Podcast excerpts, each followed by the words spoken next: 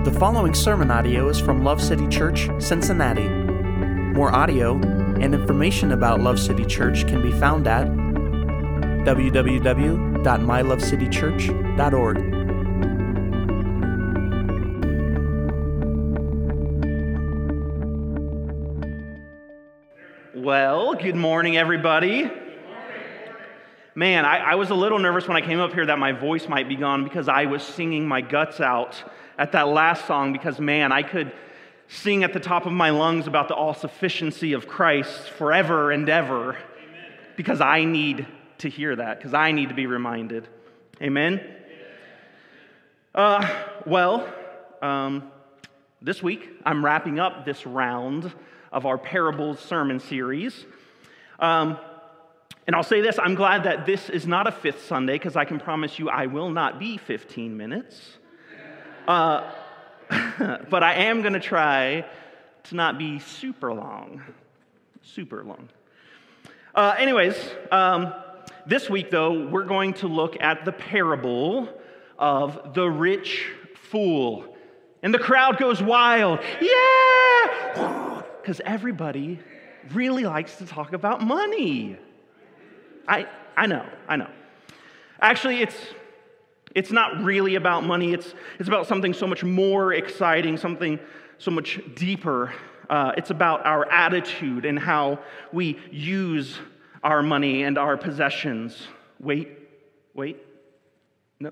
Oh, I, okay. I thought that's where everyone was going to cheer, but I guess not there either. But, anyways, uh, so this is a bit of a, a tough parable, not not necessarily tough because it's, it's hard to understand, it's tough because we don't like it. Uh, I'm not alone in this, though. So, t- Tim Keller uh, preached a sermon on this parable, and he began by reading the verses, and then when he had read the verses, he said jokingly, And this is God's word, unfortunately. Now, because this is such a, a scary, air quotes, topic, and it's going to be heavy at times, I'm going to try my best to be like Muhammad Ali and, and float like a butterfly and sting like a bee, meaning I'm going to try to be quick and let the Lord pop in where he sees fit and bust you upside the head. Lovingly, of course, and for your good.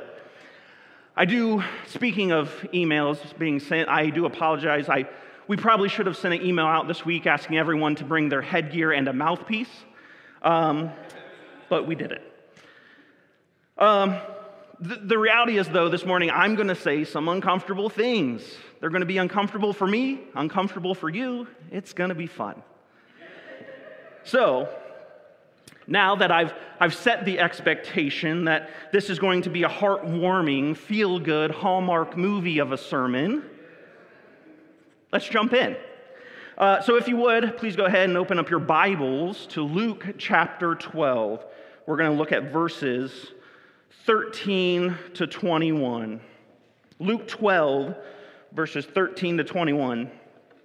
Uh, if you don't have a Bible, if you don't own a Bible, uh, we have lots of free Bibles, and they're in the Connect Center. You can grab one of those after we're done because we want everyone who doesn't have a Bible, who wants a Bible, to have one. So please, we have free Bibles, so if you don't have one, grab one of those. Uh, but in the meantime, the verses are going to be on the screen behind me as we read. All right, well, hopefully uh, you've found your way there. Uh, if not, read the screen because we got to go. Uh, Luke 12, verse 13. Someone in the crowd said to him, Teacher, tell my brother to divide the family inheritance with me. But he said to him, Man, who appointed me a judge or arbitrator over you? Then he said to them, Beware, be on your guard against every form of greed. For not even when one has an abundance does his life consist of his possessions. And he told them a parable, saying, The land of a rich man was very productive. And he began reasoning to himself, saying, What shall I do since I have no place to store my crops? Then he said, This, this is what I will do. I will tear down my barns and build larger ones, and there I will store all my grain and my goods. And I will say to my soul, Soul, You have many goods laid up for many years to come. Take your ease, eat, drink, and be merry. But God said to him, You fool, this very night your soul is required of you. And now, who will own what you have prepared? So is the man who stores up treasure for himself and is not rich toward God. Amen. Really, this parable could be called, instead of maybe the rich fool, it could be called the, the greedy fool, or the discontented fool, or the covetous fool.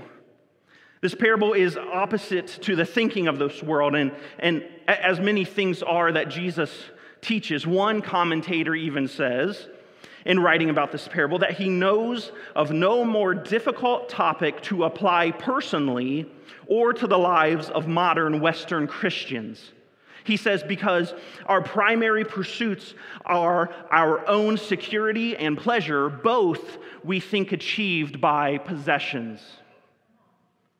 It's, so th- this parable, it's, it's not about wealth or money or possessions or material things in and of themselves. It's, it's not that they're bad, it's how tightly we hold to them and how we use them or refuse to use them. It's not about uh, poor people or rich people. It's uh, n- no ungodly poor people in the Bible are ever exalted as models to be emulated, and at the same time, no godly rich people who are generous and compassionate with their wealth are ever condemned in the Bible. The goal today is to lead us not into condemnation or into some, some sense of guilt that will last just a little bit, uh, and we'll think about it for a little bit, and then we'll just go back to thinking uh, about all of this how we always did. Today, I just, the goal is, is more to bring something to the forefront of our minds that I think uh, many of us often don't think about. And then I want us to, to with the help of the Holy Spirit, to uh, diagnose, if you will, our, our hearts. This isn't me standing up here casting judgment either. Uh, I, I'm right in it with you. This is about all of us. And can I be honest? I don't know if I'm really supposed to do this when I'm up here, but I know this week I was guilty of coveting and greed. This past week, when I've literally, for hours upon hours, for days, been studying how not to do that, that you shouldn't do that. What? Can I be even more honest? Let me give you an example. I was scrolling through Facebook, as we often do these days. Uh, and I came across a picture of a, a childhood friend of mine. Caveat it's no one, any, not anyone here, no one here knows them, I promise. So don't try to figure out who it is, because I'm not even being funny. You don't know them. I came across a childhood friend of mine uh, and eh, on, on my Facebook scroll, and it was a picture of him and his wife, and they were what seemed to, to look like, anyways, on some European vacation. Uh, and, and do you know what the first thing I thought was? Good for them. I'm so happy that, that they are enjoying God and His creation and that he and his wife are able to enjoy these good things together. No! That's not what I thought at all. That's not the first thing. For some reason, my stupid, sinful heart said, jealously, might I add, what in the heck does he do for a living? Where does he get all this money? This is like the 15th vacation they've been on this year. And immediately, all that I've been studying flooded my mind, and the Holy Spirit was like, um, Bro, that's called coveting. Congratulations, you just coveted this week. So, I'm, I'm in it. I'm in it with you. This is, so it's not me up here just hurling, judging. You're terrible. I'm like, no, I'm terrible. Amen. So, our, our set of verses this morning starts with Jesus teaching, and, and a man uh, from the crowd shouts out. He says, Teacher, tell my brother to divide the family inheritance with me. Uh, in ancient times, the firstborn was guaranteed a double portion of the family inheritance. That's just how it worked then. Um, more than likely, the brother who was addressing Jesus was not the firstborn, and he was asking for an equal share of the inheritance that he thought he was owed. It seems the, the man's interest wasn't in what he could learn from Jesus, but what he could gain financially from Jesus by having him side with him on this particular case. It seems like the man who yelled out had not really been listening to what Jesus was saying or teaching, but was more concerned about materialistic things. Here is Jesus, the Messiah, the Savior of all the world, God incarnate, in front of this guy, and he could have asked him anything. And he asked about an inheritance dispute, which kind of is revealing of his heart. So, Jesus, though, in response, he refuses to, to arbitrate this dispute. He doesn't necessarily ch- directly uh, approach the topic that the guy asked for, but he also doesn't change the subject. Jesus is, is going to the heart of the issue greed and covetousness. Jesus warns this person and, and all within earshot that our lives are not to be about gathering wealth. Life is so much more than the abundance of possessions. You see, Jesus puts his finger on the questioner's heart. Jesus used this, this man's plea for justice not to rebuke unjust oppressors, but to warn not only the man, but all the hearers, including his disciples, and in ultimately including all of us, of the greater danger earthly wealth poses to every soul that craves it and trusts in it. So, does Jesus not care about injustice, though? Of course, Jesus cares about injustice, but in this instance, Jesus knew how deceptive and spiritually dangerous earthly wealth was to the man who cried out, and subsequently to all of us. He, here is, is where the, the deceptive nature of the heart is such a challenge. We often can be guilty of masking our covetousness by claiming that we are on a righteous crusade. Our concern for justice can sometimes just be a mask for greed. We may fight and fight for what is ours, and in the end, really, having it may have done worse for us than if we had let go and let God take care of things. If we would have worried more about God and His kingdom. It's better to focus on God and His kingdom and be wronged than it is to allow greed to control our lives. That's hard. That's heavy. Do you believe it? It's hard to believe that. Jesus didn't come to, to the world to, de- to deal with temporary, trivial things, though. He came to offer eternal, everlasting salvation. In light of the arrival of, of God's kingdom, issues like who gets what in, in an inheritance uh, issue matters very little. Better to suffer loss and follow Jesus. Better to care for people, care about people and relationships than it is to worry about what you think is owed to you. This isn't in my notes, but I don't think we want to talk about what's owed to us in the sight of God, God's eyes. That's just a little, little nugget for you. Jesus says, Let me do something better. This is what he says to, to the man instead of answering his question and saying, No, I'm, I'm not going to get into that. He says, Let me do something better for you. And if each of the brothers with the, this inheritance issue would have really listened, they would learn the real meaning of life and would seek as their chief endeavor to be rich toward God. And, and the question of possessions would have settled itself. The one would be eager to share, and the, while the other would have been careless to receive. Beware and be on guard. Beware and be on guard. Beware and be on guard. The key to understanding this parable, it's almost like Jesus says, uh, here's what the parable that I'm about to teach is about. So the key to understanding it is found in verse 15 when Jesus says just this Beware and be on guard against every form of greed. For not even when one has an abundance does his life consist of his possessions. Jesus is, is wanting us to be on guard, not only against money and what that can mean, but all forms of greed, the, the desire to have more. Greed can oftentimes result in, in disagreement and disharmony. The, the pursuit of possessions can make us insensitive to people if we're not careful. Greed can distort the reality of what life is and is about.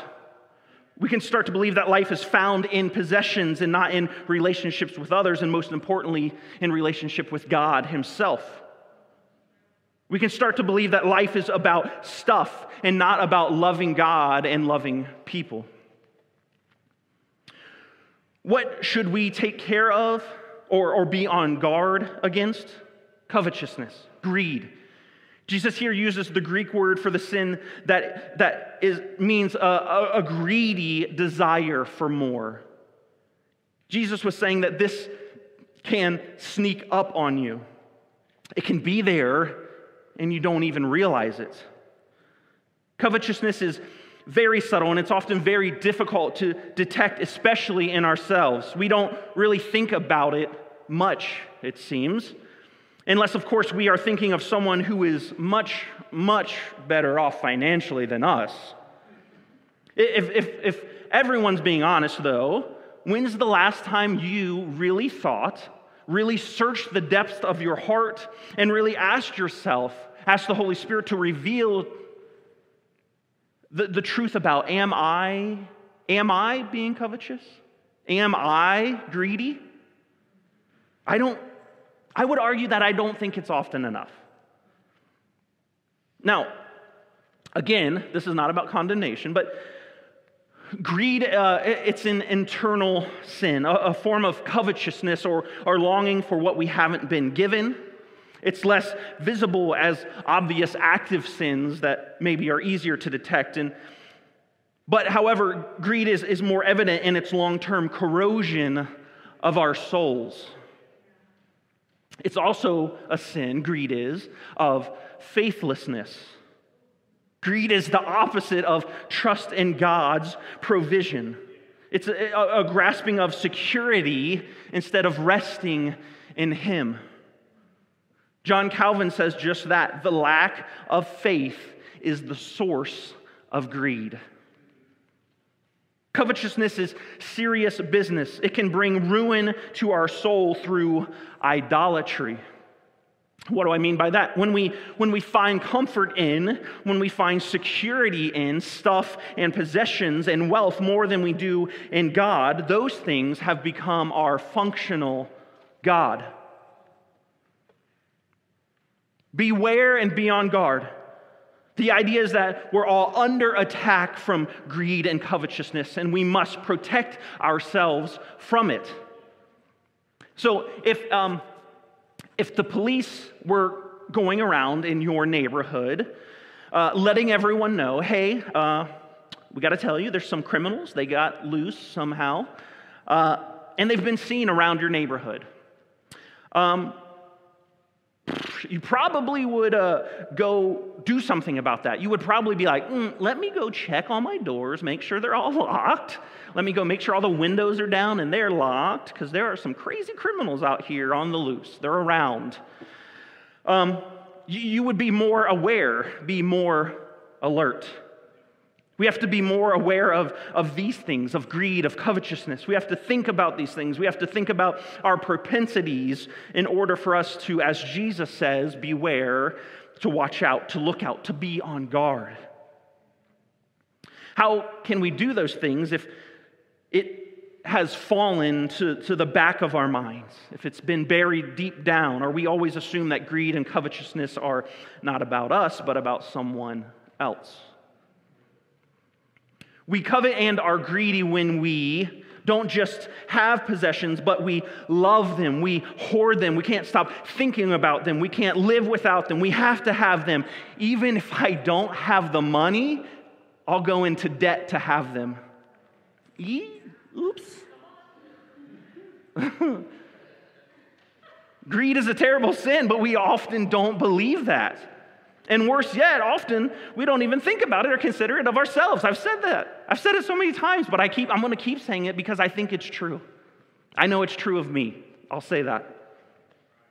Yet God knows that this is something that we are so easily prone to. He not only talks about it here, but he talks about it many other places throughout the Bible. In fact, it's, it's one of the Ten Commandments. Of the 10 most important things he said, I need to tell my people, he said, do not covet. And then uh, another example, God tells the Israelites, he's, they're out in the wilderness, he's providing for them manna, right? He has to tell them, don't take more than you need for each day. Guess what they did? Some of them took more than they needed for each day. They wanted more. Uh, one more example Adam and Eve had everything they could need perfect relationship with God, every resource at their fingertips. One thing God said, There's one thing, don't do it. You don't need it. It's bad. They did it, they wanted more. In case, though, let me say this. Uh, in case you don't think that this sermon has anything to do with you because you're not rich by American current day standards, let me say this. You don't have to be rich to be discontent. You don't have to be rich to be envious. You don't have to rich to be consumed with the pursuit of wealth and the, the pursuit of comfort. You don't have to be rich to be greedy, selfish, and non generous. You don't have to be rich to long for more, to trust in stuff more than God. Wealth isn't the problem, it's covetousness. You can be covetous with very little. However, I would say, and I feel comfortable saying this, that the large majority of us, even here today, are wealthy when compared to the rest of the world all around us. I would say majority of us here spend our money on things that are considered luxuries by many above and beyond our basic necessities. And, and I don't think that's true of a lot of the world. Not that there's anything wrong with those things. I'm not, again, this isn't about stuff and having it. It's about what you do with it. It's about coveting and greed. It's, there's nothing wrong with having some things and enjoying them for God's glory. My point is, I think we often don't think of ourselves as rich but I think we are, especially in the context of this. What do you think? What do you think the people back then were like? They, they, they didn't have access to the things we do now here. Most of us uh, have, have read this parable and thought, like, yeah, good job, God. Get that rich man, that evil, greedy man. Most of us don't read this parable and say, I am the rich man. I am greedy. I should be aware and be on guard. But, but I don't know why, because we are bombarded constantly with advertisements and marketing, TV commercials, radio commercials, billboards, bus signs, airplanes, and so much more, all saying, all enticing us to think that if we buy more and more of their products, we will be happier, more fulfilled, more comfortable. They say, You need this thing that I'm selling to be happy. Buy this it will fulfill you, it will make your life easier. Buy this, you deserve it. Don't settle for that thing you have. You need this new thing, this better thing, this bigger thing. The whole point of all of this that we are constantly being, being bombarded with is getting you to covet, getting you to be discontented and unsatisfied with what you have. And so, how do we stand a chance against this if we are not on guard, if we are not on high alert and battling these lies with the biblical truth of satisfaction in Christ alone. For not even when one has an abundance does his life consist of his possessions. This is the overall principle that Jesus will develop in the, the, the parable that he goes on to, to speak about on material things. When we live with this attitude that, that our life consists in what we possess, we live in covetousness and greed. And covetousness and greed, as I've said, is idolatry. And we can see that in, in Colossians 3 5. Paul lists that uh, among other things that says all of this, bop, bop, bop, these sins, including covetousness, is idolatry. Jesus isn't prohibiting wealth again, and I'm going to say this I'm going to be so sad and so disappointed if at the end of the sermon someone's like, I'm like, hey, what was the point of that sermon? And they're like, things and money, it's terrible. Rich people are the worst. I'm like, no, no. So I'm saying it a lot. Jesus isn't prohibiting wealth, but he's clearly warning about the dangers and internal implications of wealth because of its seductive tendency towards complacency, self sufficiency, and covetousness. Jesus goes on and he tells the parable. Notice, though, the rich man uh, received more because his land was very productive, right? That's what it says. It had little to do with what he did, and a lot to do, if you think about it, with the soil, with, with the weather, the rain, the sunshine. God's provision and kindness blessed him. The man assumes his life is all about him, and he is the rightful sole owner of all he has. His language portrays him in the story. In our English translations of the Bible, of this story, uh, the rich man uses the, the personal pronoun I six times and the possessive my five times in these six short verses of this parable. The, the rich man says, What shall I do? I will do this and that. I will tear down. I will build. He says, My grain, my goods, my barns, my, my, my. There's not a word of God when, when the first thing that he should have done is give thanks to the giver of every good gift. The man in the parable was consumed with the gifts and forgot the giver. As we look at the parable, there is an absence of any reference to God. Instead, there's a selfish and arrogant sense of possession by right and not by grace. Romans 1 tells us that uh, two of the most basic sins of sinful man are a refusal to honor God as God and a refusal to be grateful. When we come to God in the spirit of thanksgiving, we're acknowledging that we have not produced the benefits that we have received, but rather we are the recipients of His tender mercy and bountiful grace. The rich man, uh, his response also presents a problem of stewardship. He didn't see himself as God's steward he saw himself as the owner. He was his own creator and sustainer. The man's response was, okay, all right, I got all this stuff. I got this stuff that I maybe wasn't even expecting. It's an influx of, of wealth, of, of, of grain, of product, whatever. Okay, what do I do now? What do I do with the surplus? How can I store this up for myself? His response was not, okay, Lord, what would, you, what would you have me do with this? How can I use this wealth, this bounty that I've been given to help others and to serve you? And I wonder how often maybe we do the same. All that we have, we have because we have been recipients of God's mercy and His bountiful grace. We are but stewards God, in blessing us with plenty or, or excess and giving us great oppor- is giving us great opportunity of, of doing good and generosity to those around us, giving us opportunity to trust in His provision as we give. The rich man was, though, showing an unrelenting, self centered focus on the accumulation of excess goods and has no thought for anyone else. James, in chapter 2 of his book, and John in 1 John 3, uh, agree that if someone who is aware of his Christian brothers or sisters' material needs and is in a position to help but does nothing about it, cannot be saved.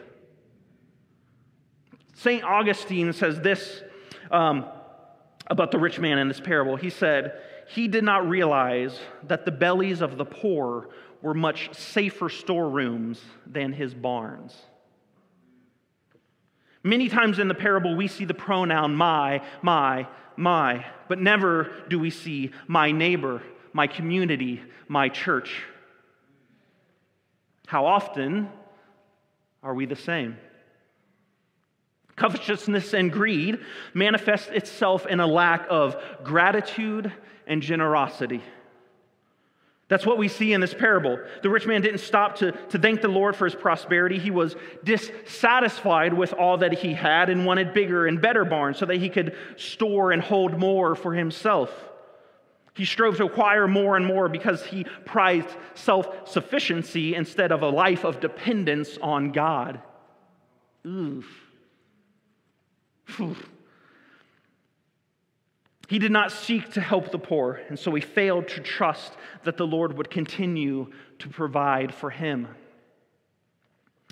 Oh, man. Okay, this is in my notes. I'm going to say it so fast. I'm only doing 13 to 21. Your homework is go read 22 to 33 because it's all connected and, and read it in light of what we're talking about today. Okay. Uh, okay, okay, that's all. uh, we, we should, I can't. I literally can't. I can't. We'll have to provide lunch, and we're not prepared for that. Uh, just do it. Go, go read those verses in light of, of what we're talking about today. Uh, we, should, we should take pause often and, and think about how many times we have had unused, maybe, excess of goods or property or luxuries accumulating around us without any thought of those in need around us. Again, the point is not that you shouldn't have things that you enjoy. That's not the point. And I will be angry if that's what you get from this. Because I'm doing my best to tell you that that's not what I'm saying or what this is about we should ask ourselves do I hold possessions open handedly up to God and allow Him to control them? Or do I hold possessions and let them control me?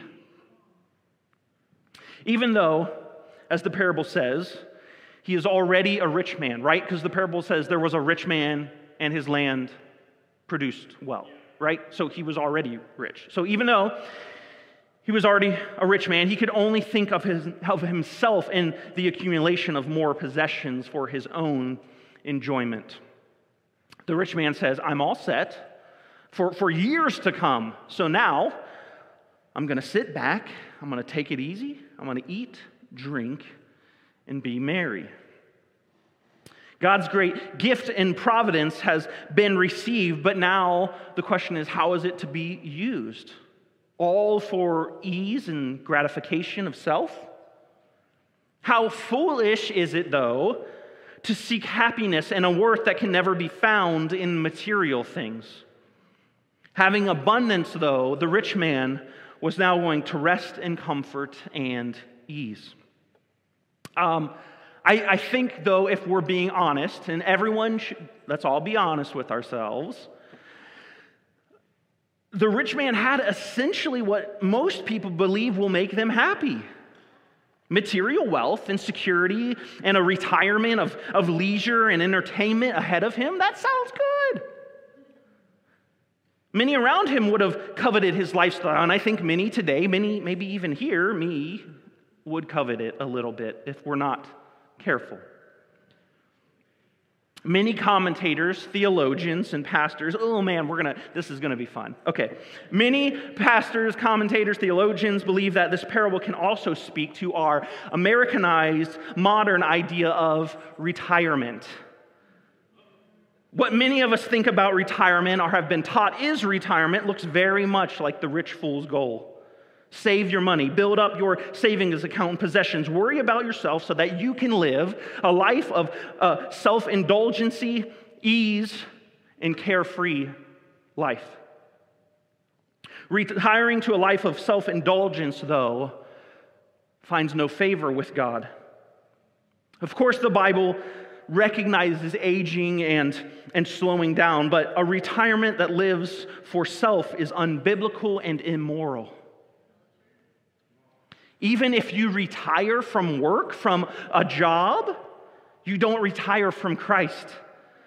The, the, goal, be, the goal should be to, to retire and invest with time and money in the lives of, of family, of friends, the, the church body, your neighbors, to lead groups, to serve the church not to focus on yourself and lay around in some place that's always sunny and pay someone to bring you drinks with little umbrellas and act as if you've already made it to heaven. That's not the point. John Piper once told a story at a conference of, of, of college students.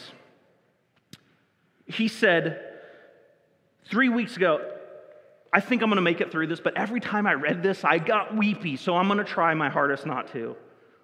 So, shh.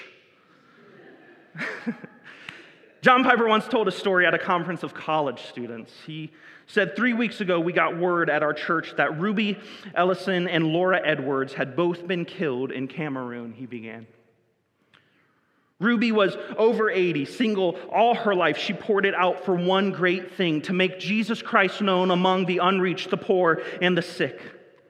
Laura was a widow, a medical doctor, pushing 80s, 80 years old, and serving at Ruby's side in Cameroon. The brakes failed, the car went over the, the cliff, and they were killed instantly. And John Piper goes on telling the story. He says, And I asked my people, meaning the people at his church, he said, Was, was this a tragedy? No, Piper responded. This is not a tragedy, but I'll tell you what is. He then pulled out a page from Reader's Digest and read Bob and Penny took early retirement from their jobs in the Northeast five years ago when he was 59 and she was 51. Now they live in Punta Gorda, Florida where they cruise on their 30 foot trawler, play softball, and collect shells. He continued, The American dream. Come to the end of your life, your one and only life, and let the last great work of, of, of your time and your money be uh, to give an account to your Creator be I collected shells. See my shells? That, I submit to you, he goes on, is a tragedy. People today are spending billions of dollars to persuade you to embrace that tragic dream. Today, I'm here to plead with you don't buy it, don't waste your life. Now, it's wise to plan for retirement, but if we accumulate wealth only to enrich ourselves and have no concern for helping others, we will enter eternity empty handed. The issue in the parable isn't wealth, but how wealth is directed. The sin in accumulate the sin is accumulating riches for oneself, hoarding possessions, holding them so tightly that you're too busy or don't have enough room for kingdom work, thinking that life can be secured by, by possessions, thinking that your stuff is truly yours alone. The comfort that allows us to focus solely on ourselves is the product of greed. Let me say that again. The, the comfort that allows us to focus solely on ourselves is the product of greed. It's a matter of not worshiping your wealth, but instead worshiping with your wealth. Again, I, I have in here so many different ways to say this, but there's nothing wrong with money in and of itself. There's nothing wrong with having money. God even blesses people sometimes financially, but I'm telling you right now, this is one of those, oh man, I think you guys are going to really like this. Or maybe not like it. Because it goes against everything around us, against everything that we are bombarded with by this world. And unfortunately, sometimes even so called preachers God doesn't bless you, though, financially so that you can focus solely on yourself and continue year after year after year to uh, raise your standard of living, to have more houses in different locations, to collect cars, to buy more expensive uh, clothing and watches and shoes so that you can do less and less and have more vacations and live in more luxury and more comfort. No, God doesn't bless you for that. He blesses you so that you might bless others, so that you will be generous on every every occasion so that you can generously give to kingdom work. Only when we are generous with money and possessions does God approve. We see this in, in 1 Timothy uh, 6 17 and 19, and it says this Instruct those who are rich in this present world not to be conceited or fix their hopes on the uncertainty of riches, but on God who richly supplies all things to enjoy. Instruct them to do good, to be rich in good works, and to be generous and ready to share, storing up for themselves the treasure of a good foundation for the future, so that they may take hold of that which is life indeed. That's a companion verse, really, for, for what we're talking about here today. I don't think God blesses you financially so that you, by any means necessary, can live your best life now. I don't see that in here. Nowhere. I don't see that in this book. Oh, it gets me, makes me want to fight somebody with this, not my fist, because I would lose.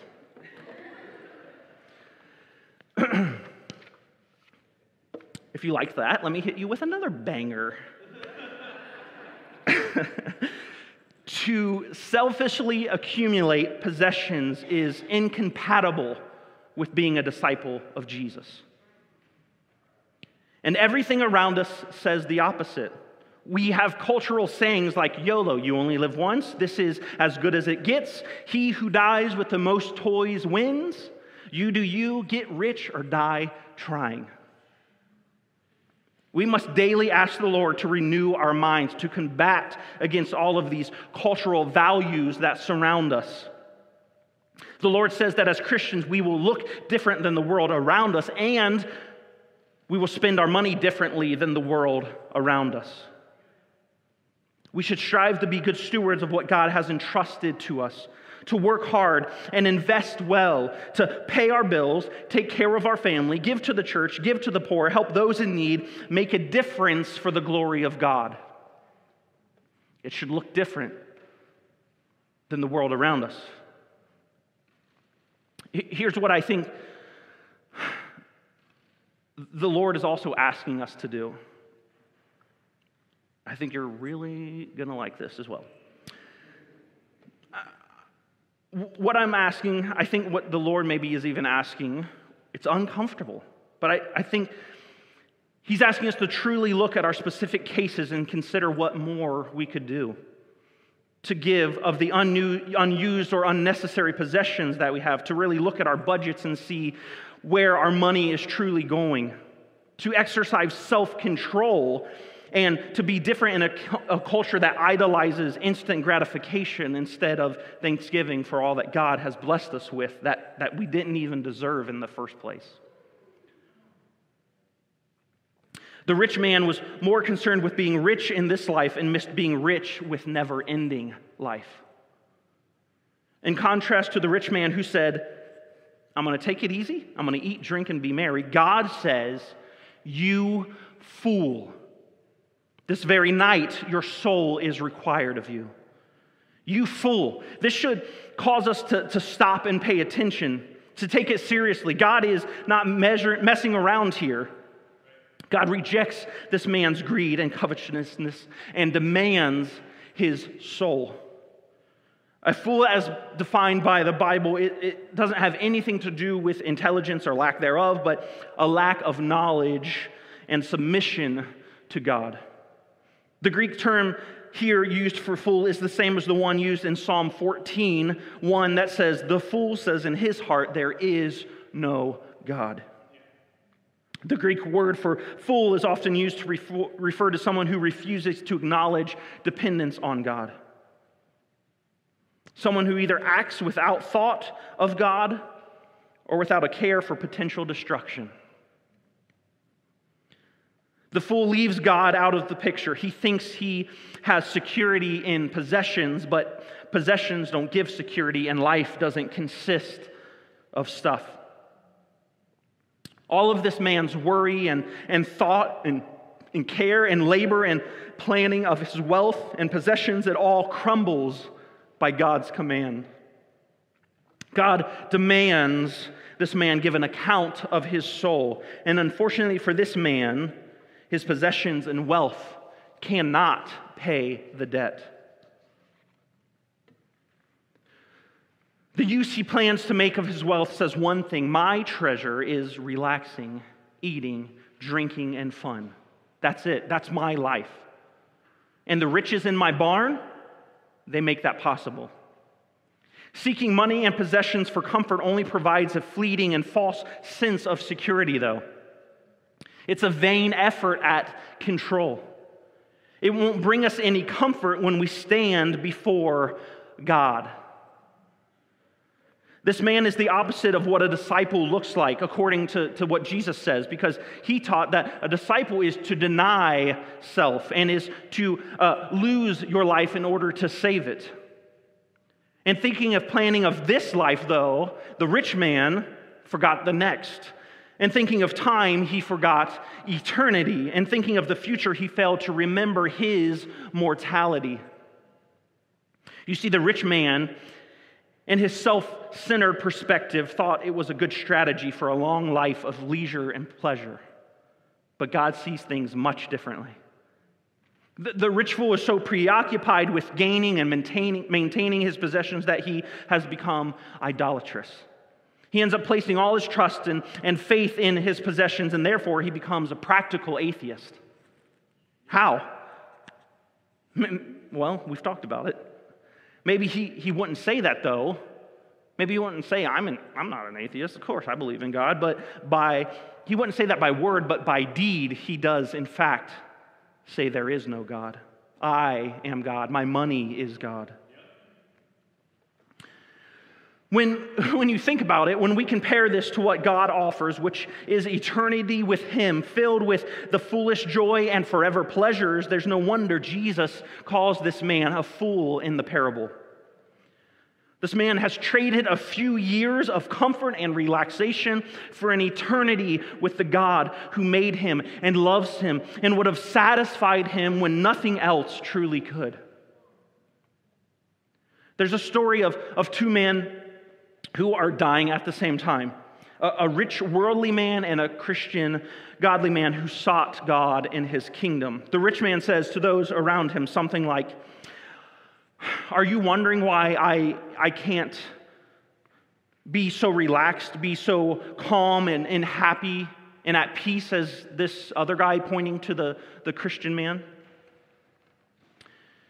He says, It's because he is going to his treasure and I must leave mine. The issue isn't that the man's field prospered, the issue is that God ceased to be his supreme treasure. God then asked the rich man, Who will own what you have prepared? The point here isn't that, like, um, God's not like, Hey, uh, I just wanted to check, do you have a will? Who are you going to leave this to? Your, like, your kids, your, your mom, your dad, your family? That's not the point. The point isn't like, God's like, hey, I'm just checking. I want to make sure that you have some stuff set up. No, the point God is making here is, is that there's one person who's not going to enjoy it, and that's you. The answer for who is not going to, to own what you have prepared is you. I, I don't know why, but I kind of feel like this is like God being a little snarky. Like, like guess what?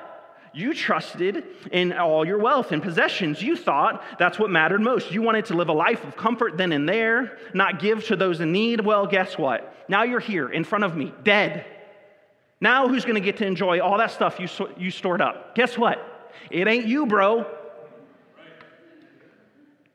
The rich fool didn't realize that he owned nothing. All he had, even his very life, was on loan from God and could be called in at any time. It's kind of ironic, don't you think, that the man who had taken great care to prepare for his own earthly needs turns out to be the fool. Instead of caring for the needs of others, he was laying a treasure for himself and not being rich towards God. So Jesus ends this parable, and then he says, so is the man who stores up treasure for himself and is not rich toward God. To be truly rich is to be rich towards God.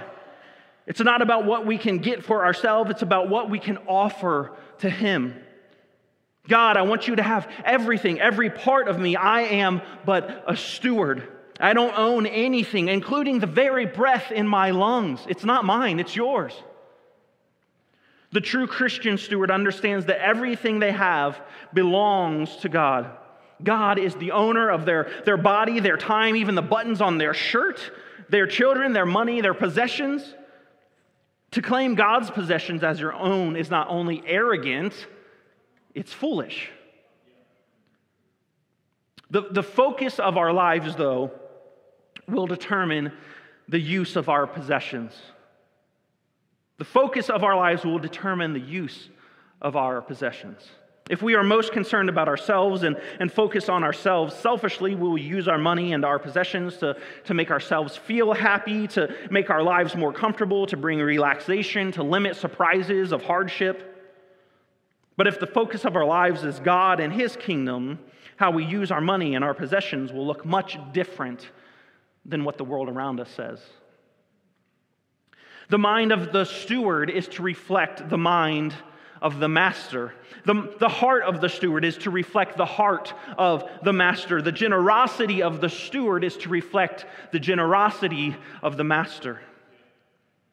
Being rich towards God, how do we do that? I mean, we've kind of been talking about it, but how did Jesus tell us to do that? And I can't get into this. I wanted to, but I can't because time. But so, so, how do we do that? How are we rich towards God? Well, one way is to love God and love people. Sound familiar? Trust in God and not in things. Love Him and be generous to others. That's one way we are rich towards God. Being rich towards God means living to glorify God and investing our earthly assets to make an eternal difference. Being rich towards God includes faith, serving, and obedience. Being rich towards God means the spreading of His gospel. We even know, though, uh, just from the broader context of the book of Luke, that being rich towards God includes caring for the poor and being generous to those in need. We lay, we lay up treasures for ourselves by gathering and for God by giving. We can't get things twisted, though. Uh, giving to the poor is not what will pay our way into eternity with God our Father. Only faith and trust in Jesus and his finished work will suffice. No righteousness of our own will ever be good enough. No deeds that we've done will ever work. This sounds familiar. Sounds like the song we were singing right before this. Only if we come with hands held open and empty confessing that we have nothing to offer of ourselves, but we are clothed in the righteousness of Jesus through faith, trusting that He has paid our way into eternity with our Heavenly Father. Only that will do. Nothing that we do will matter. So we can't pay our way into heaven by giving. I want to make that clear. Uh, to, to that end, John Piper says this. Ooh, two John Piper quotes. Uh, the kingdom of God, I figured I'd say it before someone else said it. uh, the kingdom of God, this is what John Piper says the kingdom of God is a gift, not a purchase. It's given, not earned, but it is a gift to those who want it more than they want things. It's a gift to those who seek it more than they seek things. It's a gift to those who fear missing it more than they fear not having earthly security. It's a gift to those who trust the king more than the dollar. We don't buy the kingdom when we scale down our material lives and sell things so that we can give. We show that we value the kingdom more than things. Selling your possessions and giving rather than accumulating more and more things for yourself is the pathway to the kingdom, not the payment for the kingdom.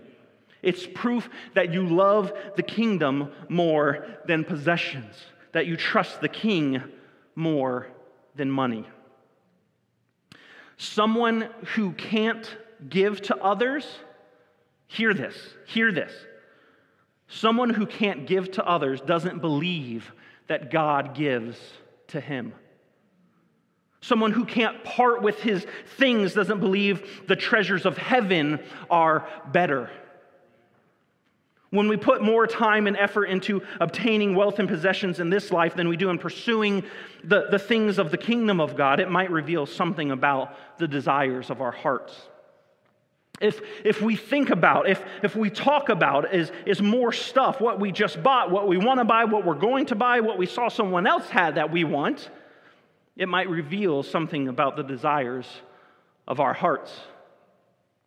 To this end, Thomas Watson, a, a, Puritan pastor, said, Most men pray more for full purses than for pure hearts.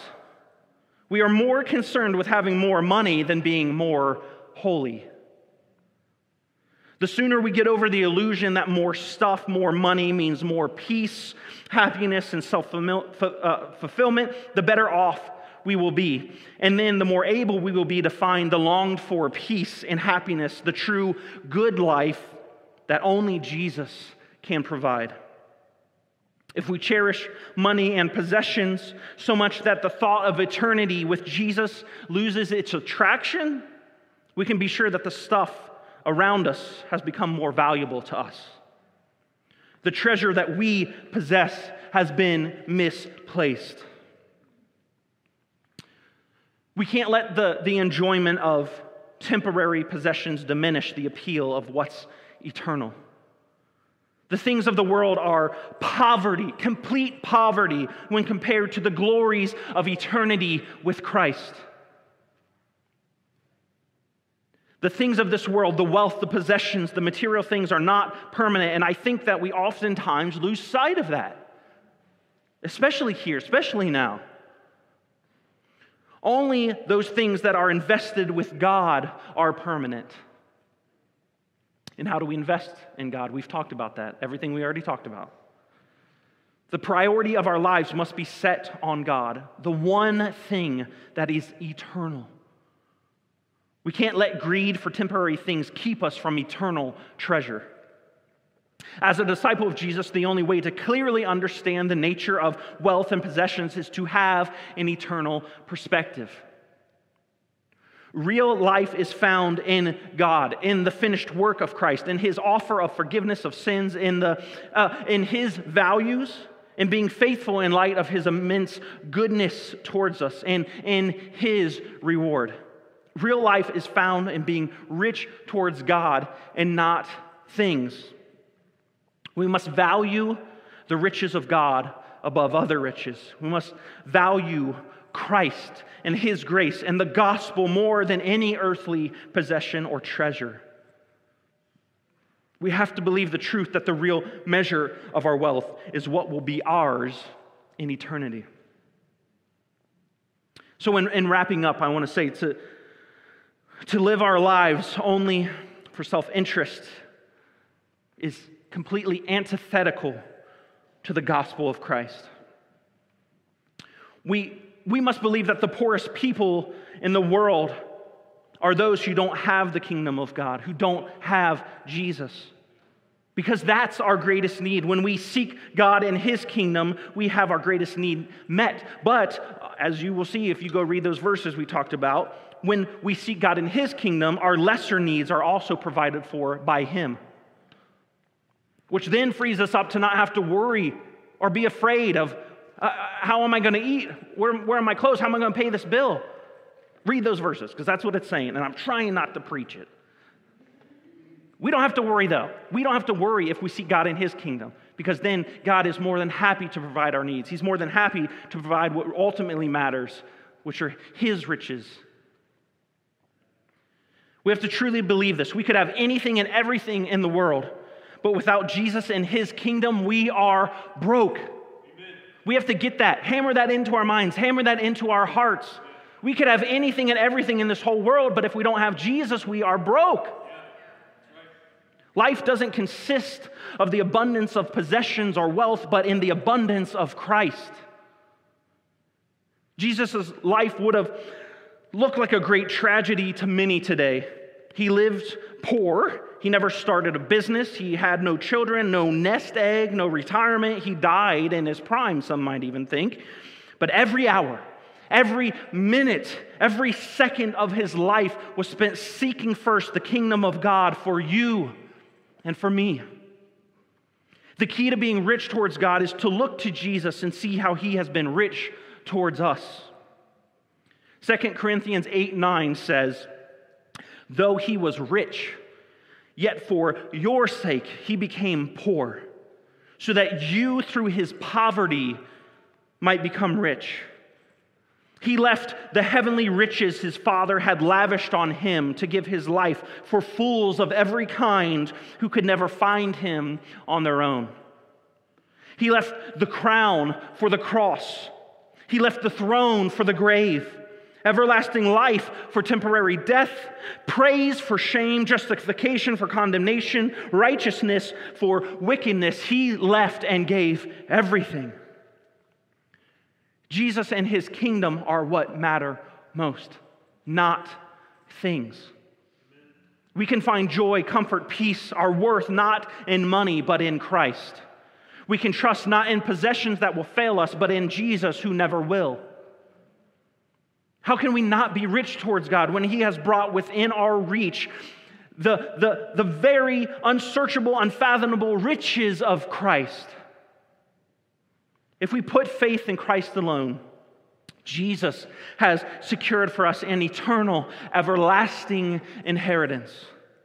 Christ shares that inheritance with us. What belongs to Jesus will also belong to us. Christ gives us his glory, his riches, and all things. We are as welcome in God's family as Jesus is because we are accepted in the beloved. All that belongs to Jesus Christ will belong to us as well. Think of all that means. Everything that God owns belongs to us because we belong to Him. Our eternal inheritance as co heirs with Christ is a result of the amazing grace of God. Ephesians 2 3 says, In Christ Jesus, you who once were far away have been brought near by the blood of Christ. God took us, poor orphans in this world, and made us a part of his family through faith in Jesus Christ. He showered us with his blessings and promised us an eternal inheritance based on the worthiness of Christ himself. May we find satisfaction in Christ alone. Let's pray. Jesus, thank you for all that you have done for us. Thank you for saving fools like us. Thank you that though you were rich for us, you became poor. Thank you that, that you paid the debt of our sin, a debt that, that we never could have paid. We are in awe that you would do that for us and all that you've done. And, and all we have to do to believe that is to put faith in the finished work of Christ. We are in awe that you freely give. Lord, thank you that you give us good gifts, that you provide for all of our needs. Help us to be good stewards of all that you have entrusted us with. Everything we are and have belongs to you, God. Help us to know that, to believe that because it is the reality. May we live in light of that. Keep us from becoming so earthly focused in pursuit of money and possessions that we diminish and don't look forward to our eternal treasure, to eternity with you, Jesus. Help us to not worship money and possessions, but to worship with money and possessions. Help us to be radically generous people Help us to, to not selfishly accumulate wealth and possessions, but to, to be different than the world around us. God, help us to, to give to those in need, to give to the poor, to think less of ourselves, to invest in what is eternal and not in what is temporary. God, may we care more about relationships with others and with you than we do about getting what we think we are owed. Help us to be aware and to be on guard against our propensity towards greed and covetousness. Help us by your Spirit to be rich towards you, God. Help us to not place our trust in money, wealth, or possessions, but may we trust in you, Jesus, who is more than enough. To trust in you, Jesus, who will fully and totally satisfy like nothing and no one else can. It's in your name, Jesus, we pray. Amen. Thank you for listening to audio from Love City Church, located in Cincinnati, Ohio. Feel free to make copies of this message to give to others, but please do not charge for those copies or alter the content in any way without permission. To give or find out more about Love City Church, visit www.mylovecitychurch.org.